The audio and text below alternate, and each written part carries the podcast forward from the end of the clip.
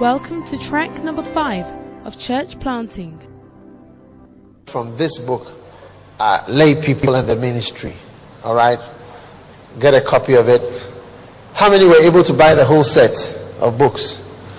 I believe quite a few of us were able. If you if you want to get a set, you don't have the money, you can book it with a bookshop, and then the bookshop will pay up, but only up till this afternoon. And the bookshop would have to guarantee that they would pay for it. But up to this, because this evening that offer will not exist. All right. Now, the work of the ministry. How many want to become pastors who are not yet pastors? I mean, you want to become a minister, tent minister, pastor, something. Raise your hand. All of you. All right. Now, how many are members of this church and you want you have now a desire to become a pastor? You're members of this church and you desire now to become a, a pastor. Okay, how many are not members of this church but you desire to become a pastor? Oh, very good. Wonderful. Now, uh, those young men over there, just come, all of you come. No, these guys, yeah, come. Come with your Bibles and your notebooks. Which other young men want to be pastors? Come. One, two, three, four. Come. Come with your Bible, your notebooks. Sit down here. Sit on the stage. Sit here. Come this way. Sit here. Brother. Sit here. Who else wants to be a pastor? Come. Come. Sit there. Who else wants to be a pastor? Come in the yellow shirt. No, no, don't come, don't come, don't come. Only the guy in the yellow shirt. Okay, you come. One more lady. All right, these are future pastors. Amen. Which church do you belong to? Johannesburg. God bless you, brother. You also want to be a pastor, and you are coming. That's good. Amen. Listen, all of these guys, and, uh, and many of you out there, are going to become pastors. Okay? Now, one of the great difficulties when you become a pastor is, or when you think about becoming a pastor, is what will I do when I become a pastor? All right? Now, after this meeting, we are going to start. I'm talking now about interfellowship. We are going to start some more branches and churches. Can I have an amen? amen. We are going to believe God to start outside uh, Durban. Cape Town, Johannesburg are two good places to start. We're also going to start more churches in and around the Durban area, like in the city. We can start a church uh, the Indian area, Chatsworth, all these other places. We're going to have more churches here. We are sending the people. Amen. Amen. Do you want to be sent? You don't want to be sent? Yes. Anywhere where God wants you to be. Yeah. So, you are going to be ministers. All right. So now, what I'm trying to do, you see, and the reason, as I start a little of each book, let it be a, a catalyst to or a stepping stone to help you to get the book and to actually read it because I've used the church planting book. We have just a few left.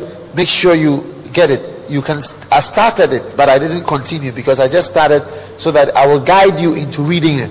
I started also using the catch the anointing a little and the mega church book a little and also the how to start the church a little. And then the preaching, teaching, and healing books. All these are books that I have used to preach and to teach. So get them. And now that you've heard preaching about it, the book will be different to you and it will really be easier for you to read it. Amen. Now, what exactly will you guys do? You get it? When you become ministers. Do you understand? This is the question. Are you, are you with me? Where are the guys who shook my hand outside? These are three guys. Where are the other? There's two more. There's one here. Wait, there were four of you, and you are the other one. Okay. Now, what exactly will you be doing? And should a minister do? All right? Now, this is what you'll do. The code is PVCI or PVTI. All right? Have you heard that before? How many have heard that before? Very good. Prayer, visitation, counseling or teaching, and then interaction with the people. Amen. Prayer, visitation, counseling, and interaction. Now, this, these four words, these four letters, PVCI, have inspired me to write a whole book here. Transform your pastoral ministry. And this book has four sections section 1, section 2, section 3, and section 4. Section 1 is P, prayer. Section 2 is V, visitation. Uh, PV, yeah. Section C is counseling and teaching. And section 4 is I, interaction. The whole of this book is about that. The Bible says to the making of books there is no end. There, in other words, there is no end to searching for the knowledge. Do you understand? So a doctor can learn all about you, but then suddenly he will take stand up, please. He will take just your eye and specialize on just this eye. Or he'll take the nose and specialize on the nose. Or he'll take the finger and specialize on the finger. Or some little part of the body, the mouth or the teeth. And you have specialists who are specialists, subspecialists, and specialists of specialists. So you can continue learning and studying and receiving if you are determined to follow the Lord and to work with the Lord. Hallelujah. So, sit down, my dear brother. When you become a minister, you have to learn these four things very, very, very well prayer, visitation, counseling, interaction. Now, when we talk about work, we are talking about something, when we say the ministry, is it work or rest? Chapter 9. It is because the Bible says, for the perfecting of the saints and for the work of the ministry. In other words, ministry is work. Are you listening to me? Everybody say, ministry is work. Ministry is, not a game. Ministry is not a holiday. It's not one long holiday, but unfortunately, when you see a pastor preaching like I'm preaching, I, I look like I'm on holiday. How many feel that I look like somebody's on holiday? Raise your hand if you if I look like. You see, there are people who look. I look like I'm on a holiday. Is that not so? I'm just having fun. You get it? I'm relaxed, I'm just talking. Open a book, read something, have lunch, you know, it's like I'm having fun. And, and where, where am I staying? I'm, I'm staying at the Hilton. I mean, what could be nicer? You, you get it? I mean, I'm having fun. So, unfortunately, and when I'm going home, I drive home in a nice Lexus. So, I mean, what could be what could be better than that? I flew here on a plane, and I mean, I, I must. I mean, this is this is one big holiday. Thank God for the ministry. It's better than working in, in the bank. It's better than working as a security officer. You see? So that's how people think about the ministry, unfortunately. And that is a delusion. Because this that we are doing is work. And until the ministry has become work for you, you haven't really entered the ministry. Anybody who is working in the ministry will discover. But many times when I employed people from the bank and so on, I would tell them, listen, this work is very exacting. You will be tired, you can never finish. They don't really believe me. When they start working, they become so surprised at how incompetent they are and how much they have to learn and how many hours to the point where now in my office, on my offices, I have to insist on them taking a break. I mean, we, we are off on Mondays. Mondays, nobody works in our church. It's, a, it's, a, it's our day off because we are pastors. We work on Sundays throughout the day. So Monday is off. We start from the morning, we end midnight, after midnight, 1 a.m., 2 a.m., 3 a.m., anytime.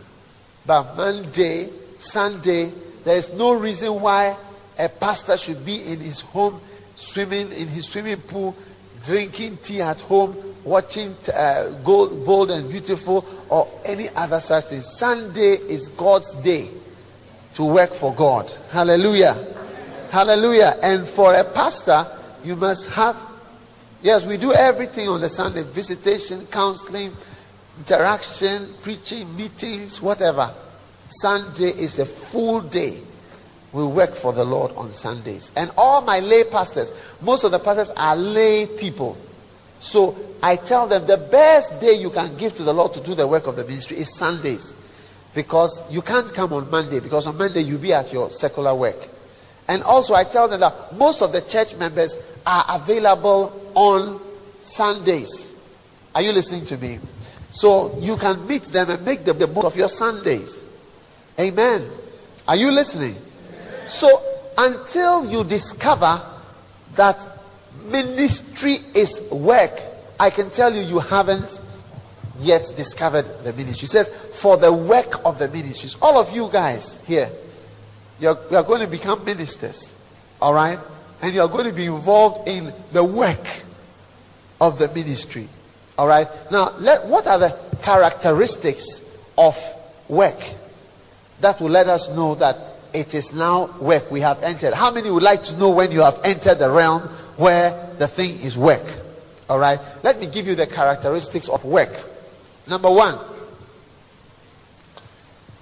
for the ministry to be work, right, it must have working hours. And the working hours for a normal job is maybe 9 to 5 or 8 to 5 or 8 to 4 or 10 to 6 or whatever. But for a, when you start working in the ministry, you must know that there are some hours that are the best hours for a pastor to work. And those are your working days and hours. And one of the days is Sundays. Sunday is a working day. I learned it, I was already doing it, and I found out from Yonggi Cho when I was there in Korea. On Sundays, they are there, the office is bustling, the office is booming, work is going on in that church. Wait till late in the night on Sundays. If you don't believe me, let's go to Korea, God willing, next year. Bundle yourself into the cargo hold of the plane, and then we go there. All right? And you will see on Sunday, everybody is there. They are working meetings are going on until the night. Oh, until it's dark, night, 9 o'clock, 10 o'clock, they are there. Some people are making tapes, some people are having meetings, some people are praying. Different, the whole church is a lay church. If you come to our church on a Sunday, the cars in the car park will be in the car park till midnight. Sometimes you come 2 a.m., 1 a.m. We are there fully if you want to see me, the best place to see me Sunday at church, especially after church. I will be there throughout. Yes, we have several services. Three, four. We have I have four services that I four services and other services. Six, depending on how you count. Different services all over the place. Other buildings, services, and so on. We have several services a day on Sundays. You get it? And I am there, and all the lay pastors are there or are supposed to be there. Those who are not there are not doing well. You get it? Are you there? The next characteristic of work is that it's repetitive. You keep doing the same thing. You get it? You see, initially, when you come to church and you are not working in the church, you just sort of come around, you enjoy a service once, you enjoy a good time. Creflo comes to preach, you get it? Somebody comes to minister, you have a good time, and then you go home. But when this church now becomes your work, it's, it's something that you keep doing repetitively, it's repeated all the time. You have to be there, whether you like it or not. And is that not how the work at the bank is? You get up and you go on Monday, you get up and you go on Tuesday, you get up, you go on Wednesday, you get up, you go on Thursday, you get up, you go on Friday. I mean, it's your work. So you go there daily, repeatedly, all the time. That is work. The ministry has become work. Then it's repeated. Then it has certain hours that you know that these hours are for this work. You've got to be there. If you're a pilot, you know you're flying in the night. You've got to be there in the night. If you're a bus driver, you know you've got to be there at this time. If you're a pastor, you've got to know Sundays, the evenings. The evenings are for God as well. You have to give your evenings to the Lord. Saturdays, people are getting married, people are dying, people are getting buried, functions, various things you have to do. That is the work of the ministry. Are you listening to me? So, ladies and gentlemen, you need to understand that there are working hours in the ministry. Then the next thing you must understand is that if you are doing work, real work, it will consume a lot of time. Because your work at the bank takes time. So as soon as ministry becomes your work, it now takes a large amount of time. Amen. It takes time. Lay ministers are not paid, no. I'm talking about unpaid people. I'm talking about people who are working for the Lord. These people are not paid. Amen. People who are not paid, you're just pastoring. Hallelujah. Are you there? Are you excited about what I'm saying? How many are learning something? Yeah. So now I spend so much time at church because I am working. I am not just playing, I'm not just having a convention, it's not just one event. You understand? As I minister here, I get tired myself. You understand what I'm saying? I'm, you must think that I must be getting tired and what I'm doing. Do you understand? Because I arrived straight here and I'm, I'm preaching. You get it? And I keep preaching till I go. Then I go, I continue like that. Preaching, preaching, preaching. No shopping, no games. I've not been to see any sharks. I've not been to swim anywhere. I've not done anything. Just from the hotel to here and so on, back and forth. Are you there? So it consumes a lot of time. Time. I'm talking about for lay people who are not paid. And even people who are paid, it's the same thing. Why should you be paid on Sunday? You are in the house. What are you doing in the house on Sunday when the sheep are milling around and are available to be attended to? What are you doing in the house? Having family lunch. Have your family lunch on Monday. My family time is on Monday because I'm a pastor. I'm not a banker. I'm not a secretary. I'm not a, a, a, a businessman. I am a pastor. My working hours for my work is Sunday. It's my main day. It's my key. So when you make me miss a Sunday from my church, it's like you made me miss a whole week of work. That's why pastors don't like to be away from their churches on Sundays. Because you miss Sunday, it's not just the one sermon, that you are missing all the work that goes along with the Sunday. Sunday is your main day. Pastors, Sunday is your main day. Everybody say Sunday is your main day. Now say Sunday will be my main day. Amen. Are you ready for that? Yeah. I don't remember the last time I saw the sun on a Sunday. The sun shining on a Sunday afternoon. I'm always underground in my office. Doing something, having a meeting in church, having a service. And it takes a lot of time. Time. So if you are not prepared to work and be tired, then you are not prepared to be in the ministry. The next one is that ministry work expends money and energy. Money. Don't you spend money when you are going to work at the bank? Don't you have to pay transport? So why is it that as a lay person, right, you are complaining when you have to spend money to come to church twice or three times? Why do you want us to give you money to go on visitation? Huh? Lay people, we will not give you money to go for visitation. Amen. Let us stop dishing out money for the work. If you are working for God, it will cost you something time, energy, money, whatever. It will cost you. So stop complaining. Just pay up the money and go. We don't give anybody money. If you are a lay pastor, listen to me. You must rather contribute to the church. We are not going to give anything to you. Bring your money.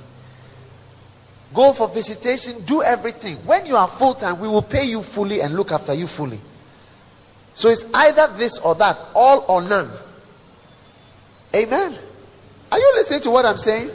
Because if I have 400 pastors, if I have to give every every one of the 400 pastors uh, five gallons of petrol a week, and I have to pay everybody whatever this and pay all of this, can you imagine what will happen to the church? So as we expand, if you are a layperson, accept the responsibility of being a layperson. One day, when you become a full-time pastor, then the church will pay those things for you if that is the condition of, of service. When you are full time, you are full time. When you are lay, you are lay. When you are tent minister, you are tent minister. Don't charge the church. You rather contribute to the church. Can I have an amen? amen. Can I have an amen? amen? Let us learn there is a difference between lay ministry and full time ministry. Decide to be a lay minister. All right? Now, ministry work is repetitive, sometimes it's boring. How many times do you think I have taught this? Huh? How many different places do you think I've taught this?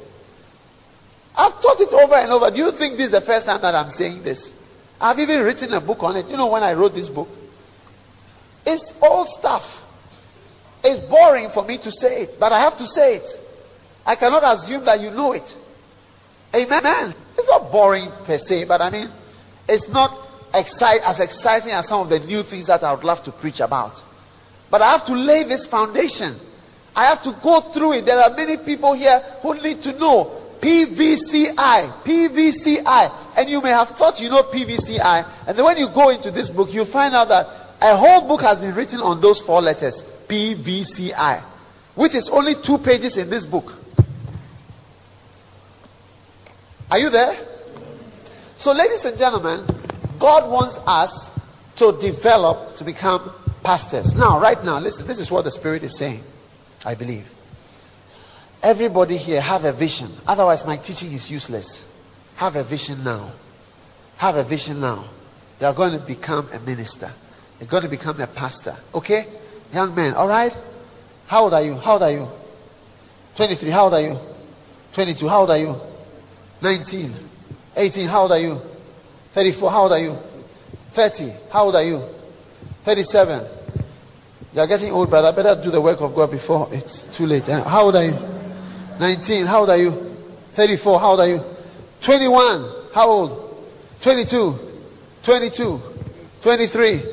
31. 23. 26. You are ripe. Pastor Oliver, these are the best people you got to do the work. Look, when I was 16 years old, I was doing this. 16. I was in secondary school. Huh? Excuse me, let me come up. I was in secondary school. What do you call secondary school here? High school. I, and I was a leader of the Western Compound Scripture Union. I would write down the names of all my all the people in the fellowship. Huh? And I would do these this work for them. Nobody paid me. 16 years old in form 3 or form 4 or whatever. Nobody paid me to do. You think somebody was giving me money or I was collecting an offering? Unfortunately, the ministry has been turned into some kind of money making something. So we don't understand when you talk about working for God without being paid. It's so mysterious to some of us. we think that this is a hard. Some of you, when I'm preaching, you think I'm very strict, very hard. You know, it's like he doesn't want to pay anything, he doesn't want to give anything. It's because you have come from a background that does not understand ministry from a certain stage. 16 years old, I was in Form 4. How old is 16? 16 years old, 17 years old. I would write and I have the list of everybody on a different sheet of paper. Give me your sheets of paper. And I would mention, I had a list. Different houses, house 17, house 11, house 12, and house 18. And I would go through the list of the SU members, Scripture Union members, and I'll start. Lord, I pray for Henrietta. I pray for Rose, Rose Wilson. I pray for John Prince. I pray for long lists. And I used to sit in my room in my father's house, in my bedroom, and hold a sheet of paper and pray for every one of these people. For which salary? For who, who, who sent me? Who motivated? Just out of the you see the pastoral call you don't have to be old. That's what i'm saying that you don't have to be old before you see that god is calling you and god is sending you. The thing is in you. Papa Hagin said he used to be a little child and he used to say i preacher i preacher i preacher. And he used to what he was trying to say is i'm going to be a preacher i'm going to be a preacher i'm going to be a preacher.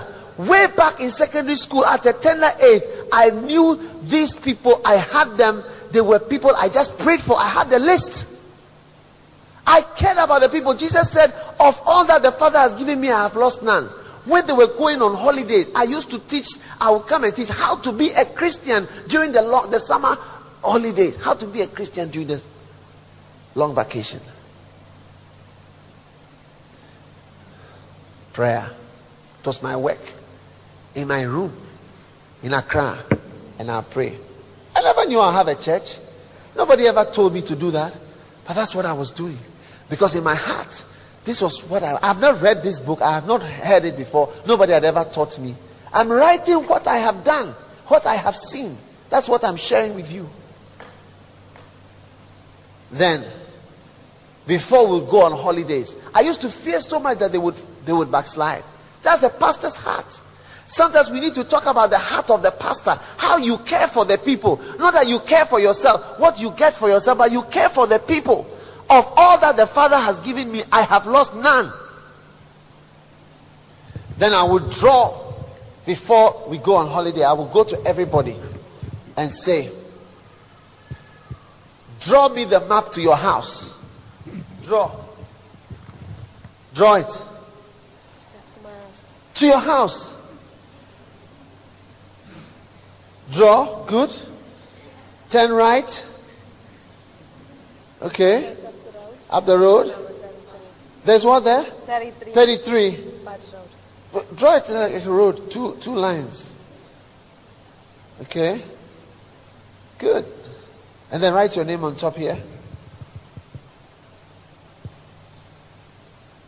What's the name? Ka- Carla. Carla. So I've got Carla's name here. And I go to the next person. See. Map to your house. Map. I'm going to visit you.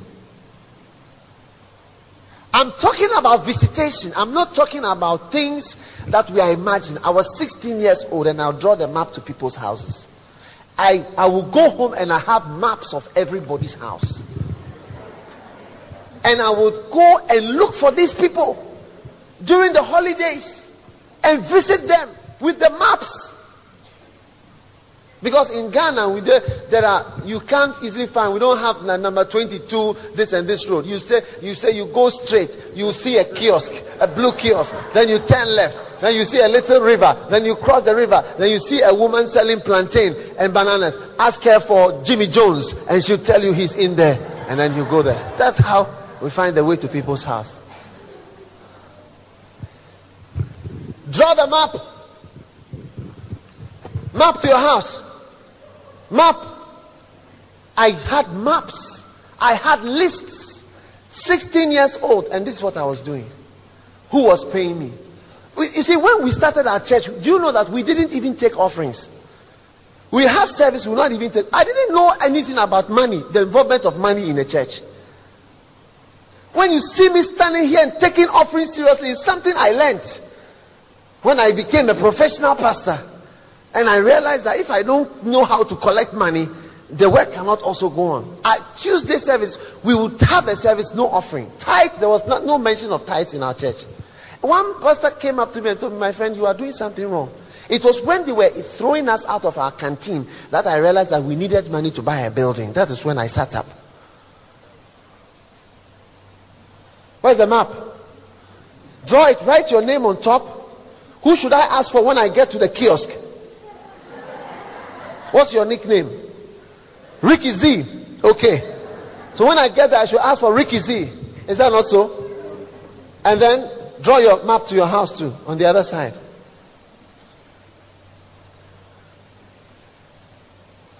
Visitation. You're going to be a pastor. It's got to be in your heart. You've got to love the people. God so loved. The greatest God loved with the greatest love the whole world. He loved everybody that He gave the greatest gift. His only son, the greatest person who could ever be given, that whosoever, the greatest invitation, whosoever believeth, the simplest, greatest simplicity, whosoever believeth him should not perish. That means to have the greatest escape, but have everlasting life, the greatest destination. He loved us so much. Do you have love? Jesus said, Do you love me? Feed my sheep. Feed my sheep. Look after my lambs. He cares for his people so much. That is the work of a pastor. It's not about being great or driving in a nice car or sitting in a hotel or going on a plane or whatever. It's about caring for the sheep that Jesus died for. He gave himself for these people and God is looking for people who will look after them. Jesus looked with compassion. He said, He said, My sheep are scattered, scattered without, without, without a shepherd. How hopeless we are without a shepherd without somebody to bring direction to our lives. I was preaching two, two weeks ago, a week ago, and I said, Look, how hopeless we are. A shepherd, can I see the map to your house? Have you written your name? Very good. This is church.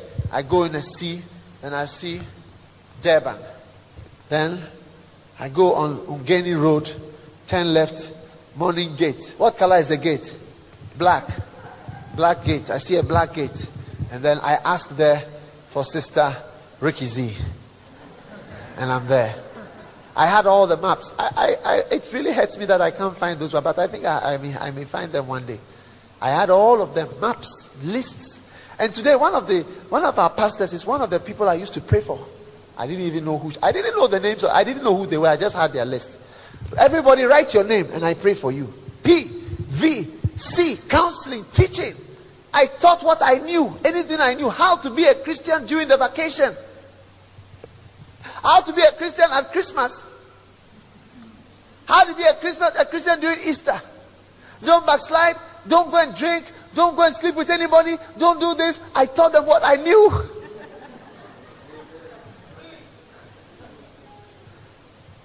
Because you care, you see, when you care for people, you will never have a theoretical message for them. You just tell them from your heart what you actually feel. I mean, what you really want to tell is what you tell them. It's not something you prepare. I got three points, and at this point, I will bring this illustration, and then the people will laugh at that time. Then I'll bring this point, and I'll summarize, and I'll give three more steps, and I'll conclude, and then they will all say hallelujah. No, no, no, no, no, no.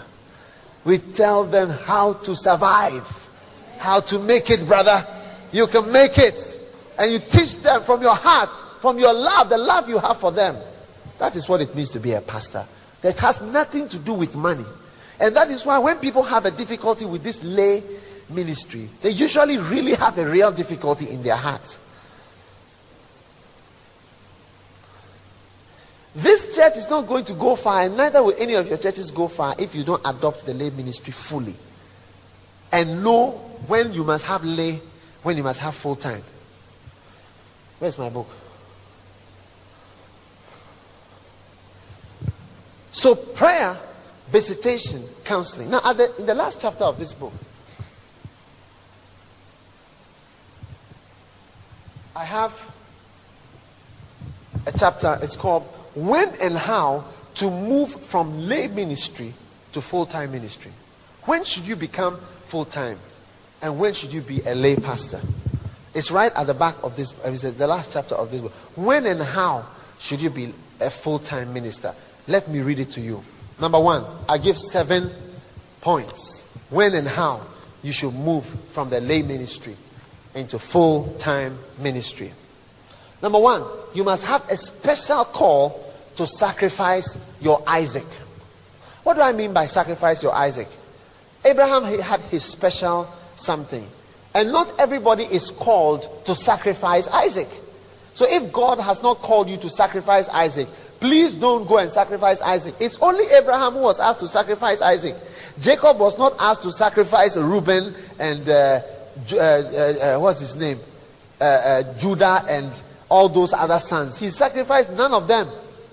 Joseph did not sacrifice any of it. Nobody tried to sacrifice his child. It is something that God must call you to. So if God has not called you to lay down your medical practice, your engineering practice, your medical practice, your uh, welding practice, your whatever, do not just jump out because everybody is doing it and say, I am going to do that. You must have a special call to sacrifice Isaac before you move out of lay ministry into full time ministry.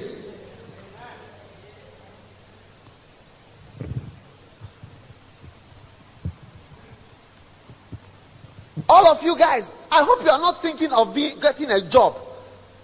Don't think of a job. Think of God and think of the sheep and think of how you love them. Don't think of money. You are going to get, I'm going to get money. The church is going to pay me, and I'll now be secure, and I don't have to go and look. I failed in school, so I once met a, a my sister actually met a priest, and she asked, "Why did you become a priest?" And he told her, "Listen, to be honest, I wasn't good at anything. I didn't do well in school. That's why I became a priest. And today he's a big time bishop in our country. Meanwhile, the reason why he became a priest was because he wasn't good at anything and he didn't pass any other exam. So he decided to become a pastor. Zimbo. I said Zimbo. Zigzag. Number two, second reason why you come out of lay ministry into full time ministry, all right, when is or why is that you must demonstrate faithfulness in handling few things. The Bible says, He that is faithful in that which is least is faithful also in much. He that is unjust in the least is also unjust in much.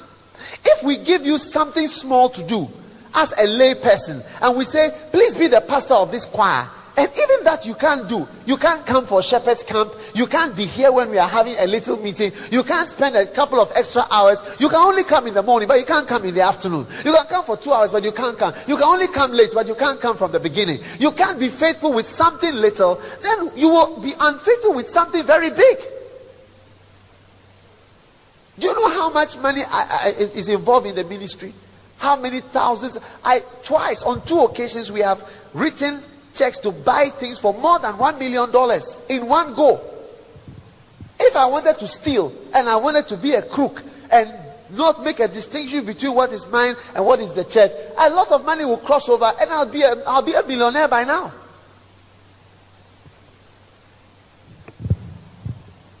Oh, yes.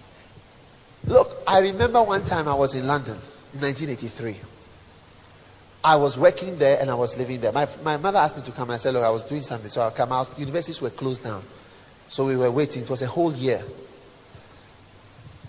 During that time, I was, I experienced poverty and working.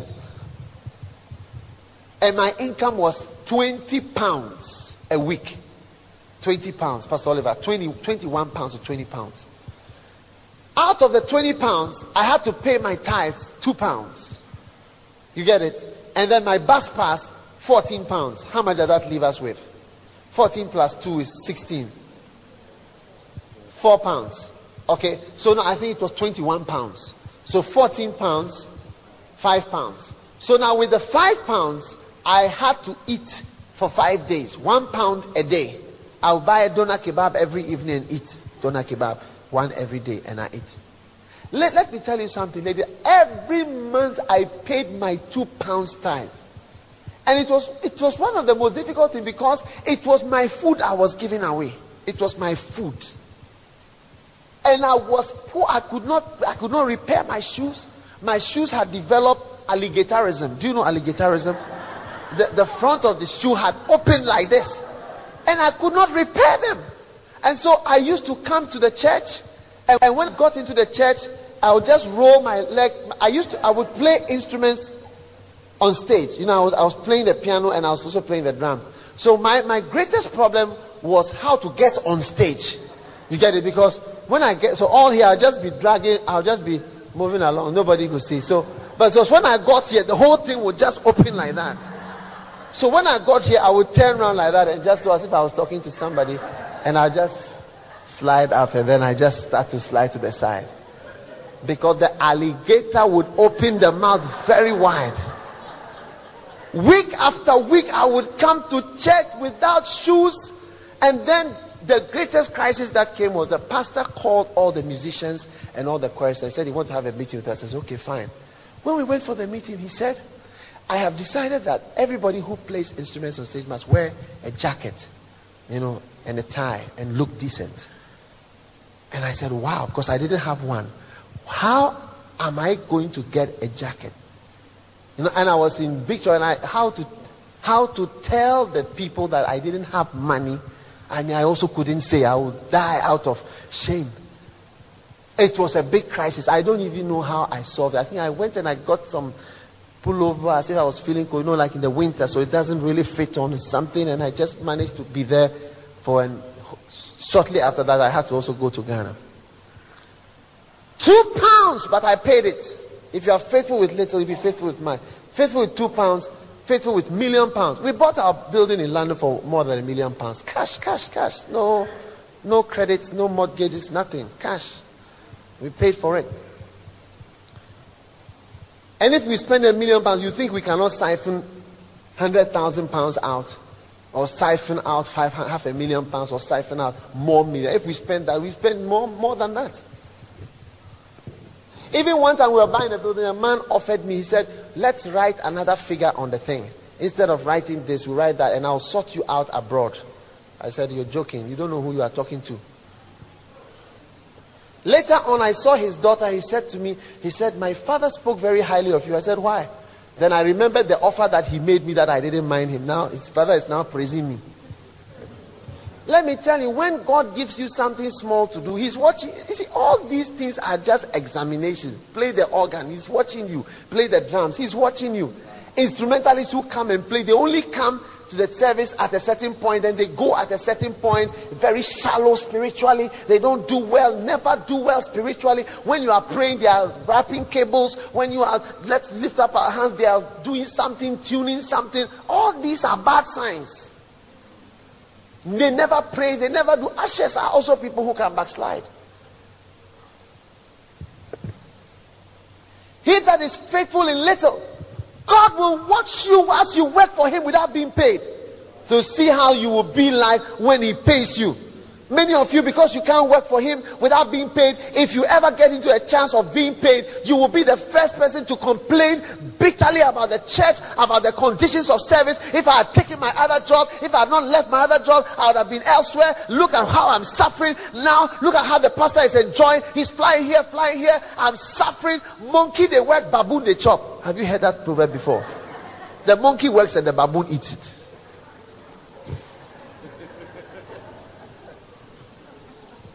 Monkey they work, baboon they chop.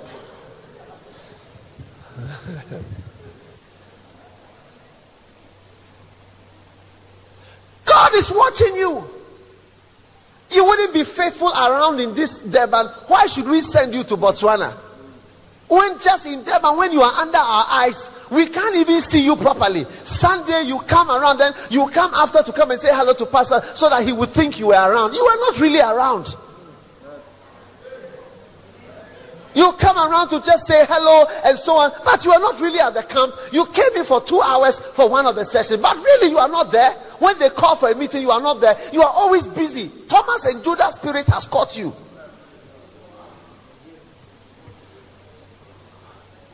It's a good message. I need a satellite dish for this message or DSTV. God is watching you to see whether you are faithful in something small. Look at me. I've been an organist in a church before. I've been an organist, I've been a drummer. I was so good at drumming. One day somebody came up to me, asked me whether I was a professional. I said, Oh no, I'm not a professional. I just play.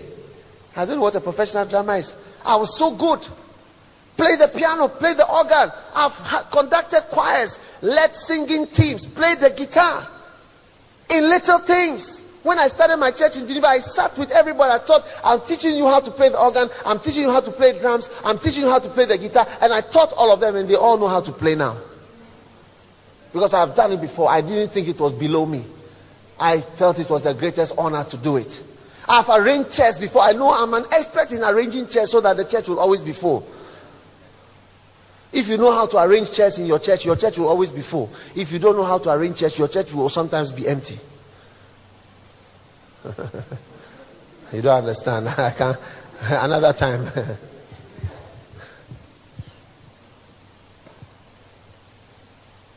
Little things you don't want to do. When I, my pastor saw me, I, I would come and play the piano and so on. One day, pastor, he's called Pastor Bassett, white, a white man in England. He called me, said, come see me in my office. And he called me. I don't know why he called, but I never talked to him. I never talked to him. But he called me and he said, he called me to the office. So I, I went. I was, my heart was beating. He said, young man. I said, sir, yes, sir. You know how they say that? I'm, sir, yes, sir. He said, do you want to be a minister? I said, Sir, yes, sir. Do you want to serve the Lord? Sir, yes, sir. Then he said, I want to train you to become a, a minister and a pastor and even to assist me one day. I said, Sir, yes, sir. But then I had to go back to Ghana. Said, Our schools reopened. Our president reopened our university, so I had to come back and continue my medical school. So I left. But many years later, in 1991, I went back to see him when I started the church. And I said, Sir, I started a little church. I've got 40 members in my church. Would you, would you ordain me? He said, I know you.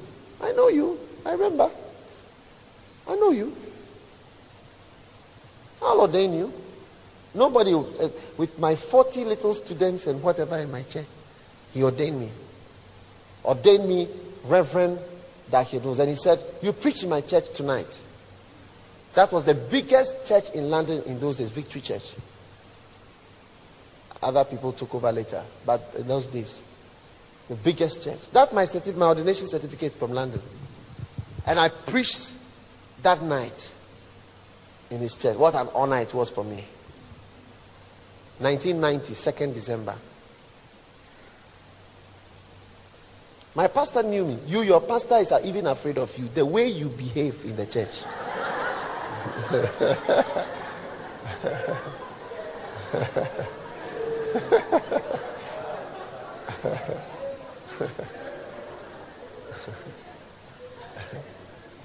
Who will ever trust you? Huh? The best name for you is Slippery Sam. Slip in, slip out. Never available. Never there. We are looking for people who are faithful faithful in somebody else's ministry. Look, the, that church, when I went, it was just a starting church at that time. It became the biggest church, but it was a starting church. I used to carry Kenneth Hagin's books, and the little ones. Do you have a little one there? And when I came there, I found out all the Ghanaians who, were, who had come from Ghana, who I knew from school, who had backslidden and were in London. I posted, I bought with my own money. You see, there was no church. I bought with my own money the books and I posted to every one of them. Then I found out where do you live in London? And London is very big. You have to cross many zones, and each time you cross a zone, you pay more money. I would go as far as Hendon, Stratford, Streatham, Brixton, every dangerous place. I would go and I'll give them a little. I Say, don't backslide, and I would go and bring them to the church. On Sunday morning, I'll go to people's house and wake them up and say, Let's go to church. How old was I? I'm talking about 1983. You want to know my age? 1983, I was 40.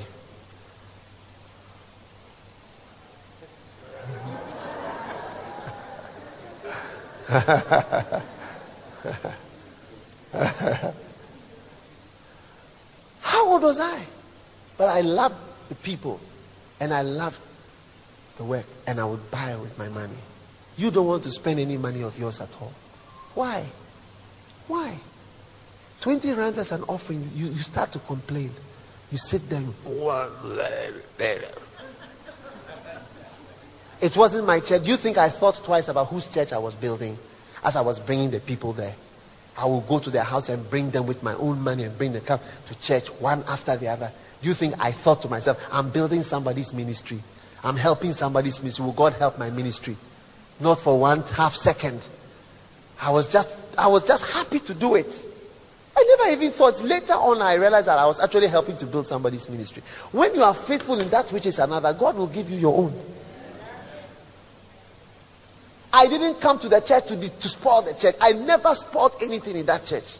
I never distract or distracted or removed anybody from the church. I never sowed confusion. I did my best. Even we told him that look, we can buy a set of drums, a second-hand set of drums. We bought the first set of drums and brought it there and, and played it. We helped in whatever way we could help. If you are faithful. So a person who becomes full-time is somebody who has demonstrated huh? Now the second point, faithfulness in a few things or little things. Whose book is this? Thank you. The next point. Three. I'm giving you seven. A ministry that needs a full time pastor is a ministry. When, when you have a ministry that needs a full time pastor, then you can become full time. Okay? Okay? Can I have an okay, please? All of you guys who are going to be pastors, can I have an okay from you? When your ministry needs a full time pastor, then you can become full time, okay? Uh, until then, please don't think about being a full time pastor, okay? Okay, don't think about salary, don't think about money, okay? Yeah, because if you have 17 members in your church, we are going to be full time doing what? You can you can visit 17 people in two days. Okay? You visit them on Tuesday, visit them on Wednesday. What will you do on Thursday? What will you do on Friday, Saturday, Sunday, Monday, Tuesday? Then the next week you want to visit them again. They will be angry with you. Bible says, remove thy foot from thy neighbor's house, lest he be weary of thee and hate thee. You cannot visit people, the same people all the time. We don't just visit for, for, for the sake of it. Jesus visited the earth once for three and a half years, and that was it. He's never come back. People don't need many visits, they need one or two visits, and that's it. If they will come, they will come. It's not your visit that will bring them. You can't spend all your time going to lie in somebody's house. The person will still think, What are you after? He's come for cake and tea again.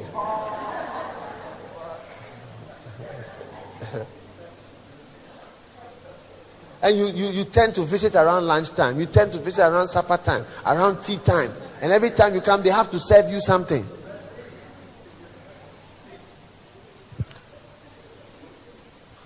Are you there or you've gone home? The next one. And you see, when you when your ministry does not need a full-time pastor and you are now full-time, you become idle. And when you are idle, oh man, you start complaining. You start grumbling. I don't want anybody to be idle around. All my people around me are tired people. I want everybody around me to be tired. When you are tired, you cannot criticize because you sleep quickly before you can criticize. everybody around me must be tired because I'm also tired. And we all sleep. We don't have time to criticize each other. Then we fall asleep. And then we wake up and then we start working again. Amen. It's when you are sitting down, you are idle. what shall I do today?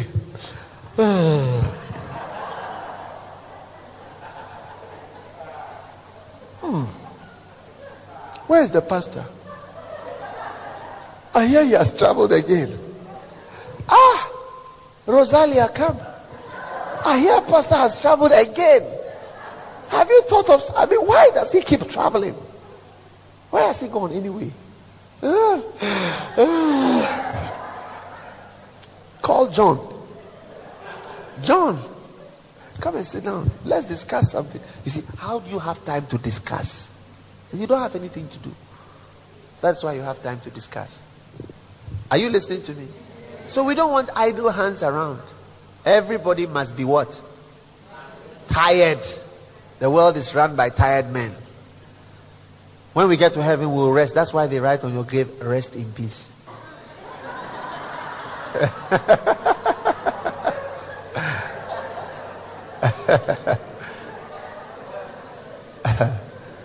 but try, try not to die in Zimbabwe.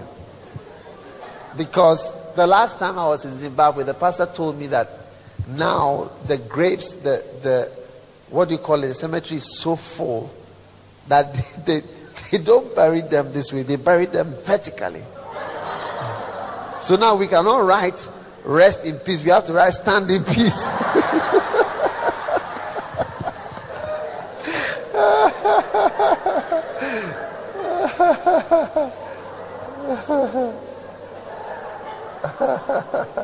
stand in peace. After you've worked for God for a long time, then you have to stand up too. for eternity, you'll be standing.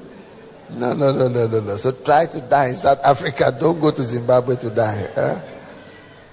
Amen. All right. So you need to keep as few people employed in the church, whichever ministry you are, so that you can do more with lay people. Amen. Then the next one is the next step or how or reason which would take you into full time ministry is you must have a death. You must die to the love for silver. You must come to ministry because you love money. One brother said to me, I like money.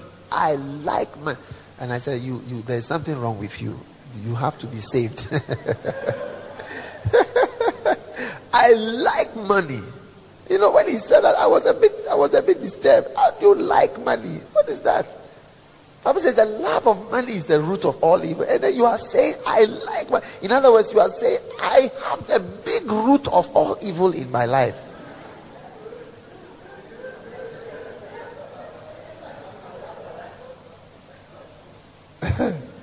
so gradually, this brother was cured of his love for money. Today he's a missionary full time. Yeah, he has been cured of that love for money.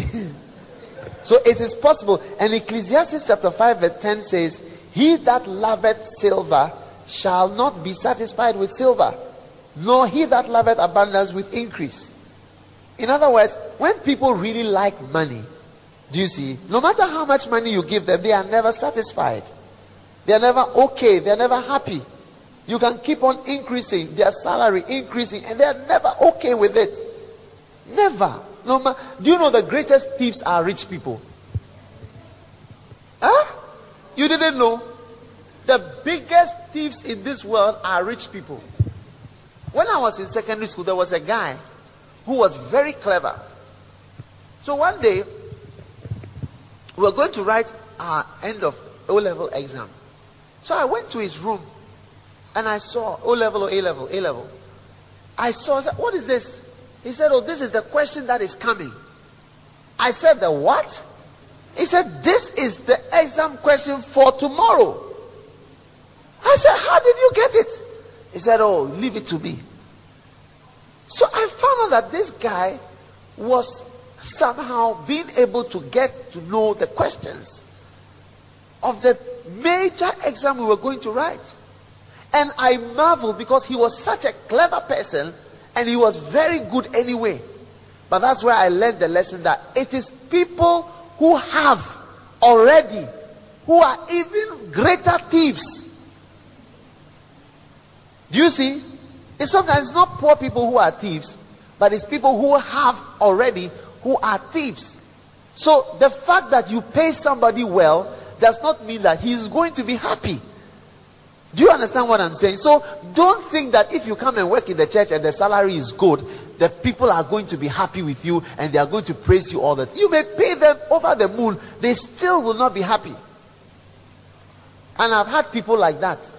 And when I one day I had a guy like that, he started to complain. He said, This and that, you know what I would have been earning if I was here, I wouldn't have been earning. I that I mean he's he's lucky that he resigned. He's lucky that he resigned because I would have sacked him. Because do you know what I would have earned if I was a doctor in America? Should I start to talk about that? How much I would have earned? You are talking about what you would have earned. What we would all have earned. Do you know what we would have earned? Why are you coming to complain what I would have earned? I would have earned this if I was this. I would have had this if I was that. Then stay as a lay pastor and don't come into the full time ministry and start talking rubbish. Amen. Is it a good message? Yeah. The next one is a total surrender for all possibilities. Amen. Oh, there are only five points. Okay, I thought I was giving you seven. You must be ready for anything when you want to come into full time ministry. Stand to your feet, everybody. How many are blessed with the lay people and the ministry? Pardon? Yes. Total surrender for all possibilities. Amen. When you are full time, you must be ready for anything. What do you think? Hello? Hello? Are you ready for anything? Yeah. And you know one of the ways you can find out when people are not ready for everything? Just send them somewhere. One guy, he came to me, uh, he said, I want to be working full time in the ministry. I said, Are you sure? He said, I'm sure. I said, I don't think so. So I said, My brother, you are not ready. He said, I'm ready. This is all I want to do. So I employed him. And he was working in the church. Then after a while, I said, No, this guy, something came. I said, His heart is not in the ministry. But I didn't even know that. But the Lord kept on prompting me about the guy. I said, Do something about the guy. So one day I came, just two weeks ago, I came to him. I said, Brother, you know this town on the way from here to here? He said, Yeah, I know it. He said, I, I, I come from that area. I said, Okay. I said, I have decided to send you there as a missionary, a town in Ghana. One of these towns, Muliganos towns in Ghana.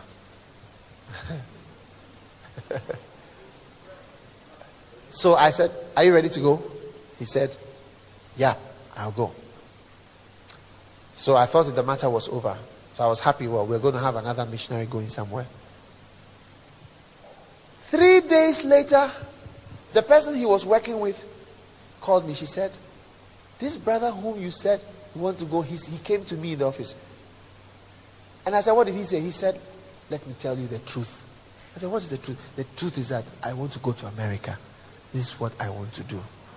The reality is that I want to go to America. So now he came, you see, the jack, the, the, the cat was let out of the out of the out of the the bag. Is that not so? Yeah. The cat was let out of the bag. He said, Look, the truth is that I want to go to America. And he said, Please, can you help me to go to America? I said, All along, you've said you want to work in the ministry, you are ready to do it. Is not really the case. When I send you to this town, now you have come with the real thing that is in your heart that you want to work you want to go to America. I said, Tell me from the beginning that you want to go to America, and I'll help you to go to America. But don't tell yourself a lie. When you are in full time ministry, you must be ready for all possibility, and that is where we see those who are not real. When you start putting them in all possibilities, then you start to see, ah, now I'm ready, but not for this. Ah, I'm ready, but not for that. Ah, I'm ready, but not for this. Ah, I would have liked if you sent me as a missionary to Canada, but uh, you want to send me to Congo. That's another story. I, I, I, would have, I would have liked if you sent me as a missionary to Massachusetts, but uh, did you say uh, Congo Brazzaville? did you say Rwanda? did you not hear of genocide in Rwanda? And have you not heard of the Ugandan Christian rebels? There's some Christian army, something killing people in Uganda and you want to send me to that village. Huh? So are you ready for everything? My brother Mark, all possibilities. Are you an Indian? Are you in this church? Yeah. You can go to Chatsworth. Can't you? You look like somebody who will fit in there. Yeah.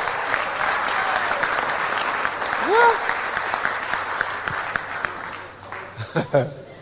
so now he said, he said, Oh, praise the Lord, I'll go to, I'd like to go to church. But now, supposing I say now, No, we want to start a missionary outreach in India, okay? I want you to go to Bombay. And when you get to Bombay, you take left and right and you go deeper inside.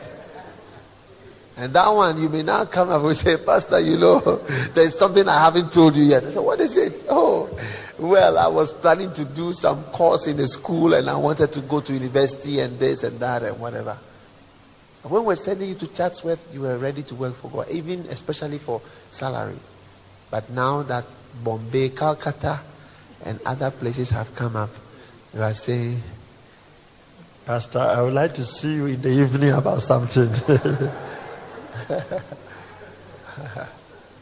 but I see you rising in the ministry. Hallelujah. No, I'm ready. Are you ready for everything? How many are ready for everything? And I just want to say finally also that the full time ministry is the ultimate.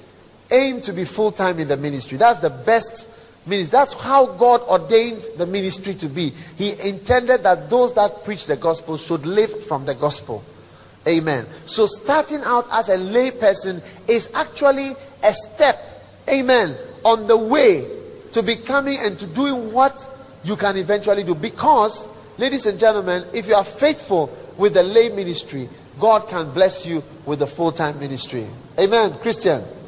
And what's your name? Caller. You, are you also from Chatsworth? Are you Indian? But what is the little thing on your nose here? Is it not for Indians? Is that not an Indian sign here? A colored sign? It's a what? Fashion. All right. But is not an Indian fashion. Can I have one? Can I have one for my nose? Please get me one after church, okay? One or two. I'll take it as a present to somebody. Amen. What do you think? Is it a good idea? We are making it. We are making it. We are going to do well. I said, We are going to do well. How many believe that we are going to do well? Do you believe you are going to do well? Yeah. We are going to be ministers. I know all of you are going to be ministers because you all lifted your hand. You would all have come here, but we can't have everybody on stage. So I just have some of them here and some of you here. You get it? So that we encourage ourselves in the Lord. I'll be so happy to see you ministering one day.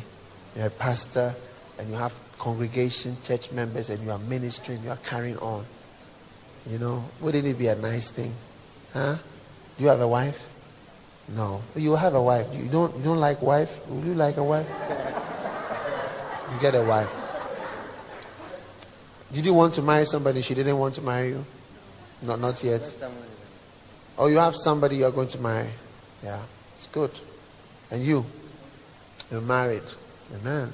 And you guys, no marriage. Don't think of it now, okay? Stay pure. Lift your hands and thank Him for the lay ministry. Thank Him for the calling. Thank Him for the grace. Thank Him for the blessing. Oh, blessed be the name of the Lord. Blessed be the name of the Lord. Remle da bambras. Remle da brandas. Remble Damrandas. Remble Damandas. Surrender for all possibilities. Surrender for all possibilities. Rimbal Mardalanasan. Cribando le precalides. Mende planderemandolos. Mandre bananda. Singre palanda. Lambre ambre lebre carabal bralades. Mendre chambaledes simacre pralitis kerimbo lambralades. Oh, for there shall come a running forth of my people, running forth, running, running, running forth, rimalam, seribambrole dekaram, running. I hear the sound of running feet. For my children shall run. They shall run and not be weary. They shall walk and not faint. Semiri kemanda. For a spirit of encouragement is come now into the hearts of the people of God. For they shall rise and they shall work. They shall work in the land. They shall till the land. De sacre tamare damado sabrane legese medabre bezemeke bramalabanandes. Oh, for a pleasure they shall bring to the Father. Pleasure, pleasure they shall bring to the Father. Oh, lovest thou me? Lovest thou me? He asked. Lovest thou me? If you love me, feed my sheep. If you love me, tend my lambs. If you love me, look after my sheep. Do you love me? Do you like me? Do you love me? Says the Lord to you today. If you love me, take care of my sheep, love my sheep, feed my sheep, look after the people I died for and I gave my life and my heart for. Oh God, we love you. Oh God, we thank you. Oh God, we accept your calling. Oh God, we accept your will. Oh God, we accept the hands that are laid upon us. Oh God, we accept it, Lord.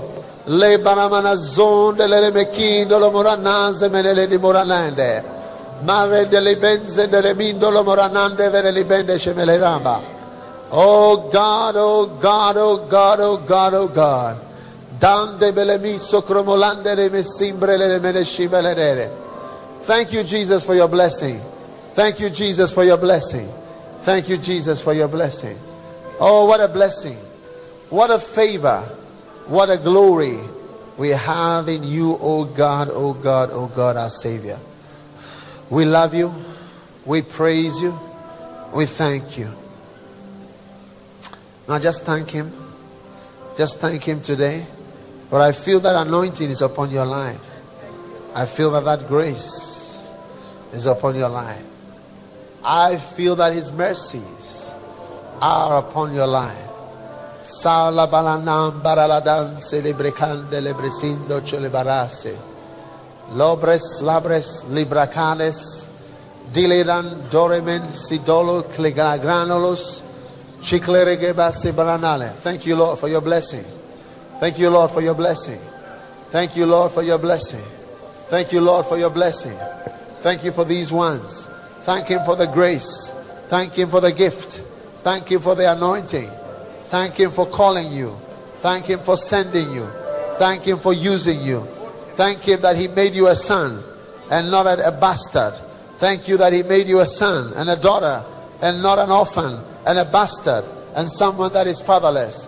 For He's calling you, He's sending you, He's using you, He's blessing you. Da fere le basale de ferito soralalde li loclustare. Prelatos lo ciblecrase clefrapa prasalotos lo titoste. Stetutu la tasisto. Teletisso clacaso ne crindus rembo chandele. Blesa, groleta, crablidorasa, ciblaredebroso. Mebili da lado le baradalbe bubalbaracre de secrecilecos. Clicos, culish, kerdos, craldos, cilbere, la brulegaste, trovessa, praloste, tomble, sambla, cilbe, caradales. Blessed be the name. Thank him, thank him, thank him, thank him. For in thanksgiving shall be your great blessing. In thanksgiving shall that gift descend upon you. In thanksgiving you shall experience his blessing. Hallowed be the name of the Lord, for he has made you strong. He has made you greater than your enemy. He has hardened your forehead to be harder than the forehead of your enemy. Blessed be the name of the Lord, Almighty God. Akarasatosha karadasa kashabalta. Pasata la shabalata sabaralasa tabaladadala. Thank you. Thank you. Thank you. Thank you. Thank you. You may be seated. You guys can go back to your seats.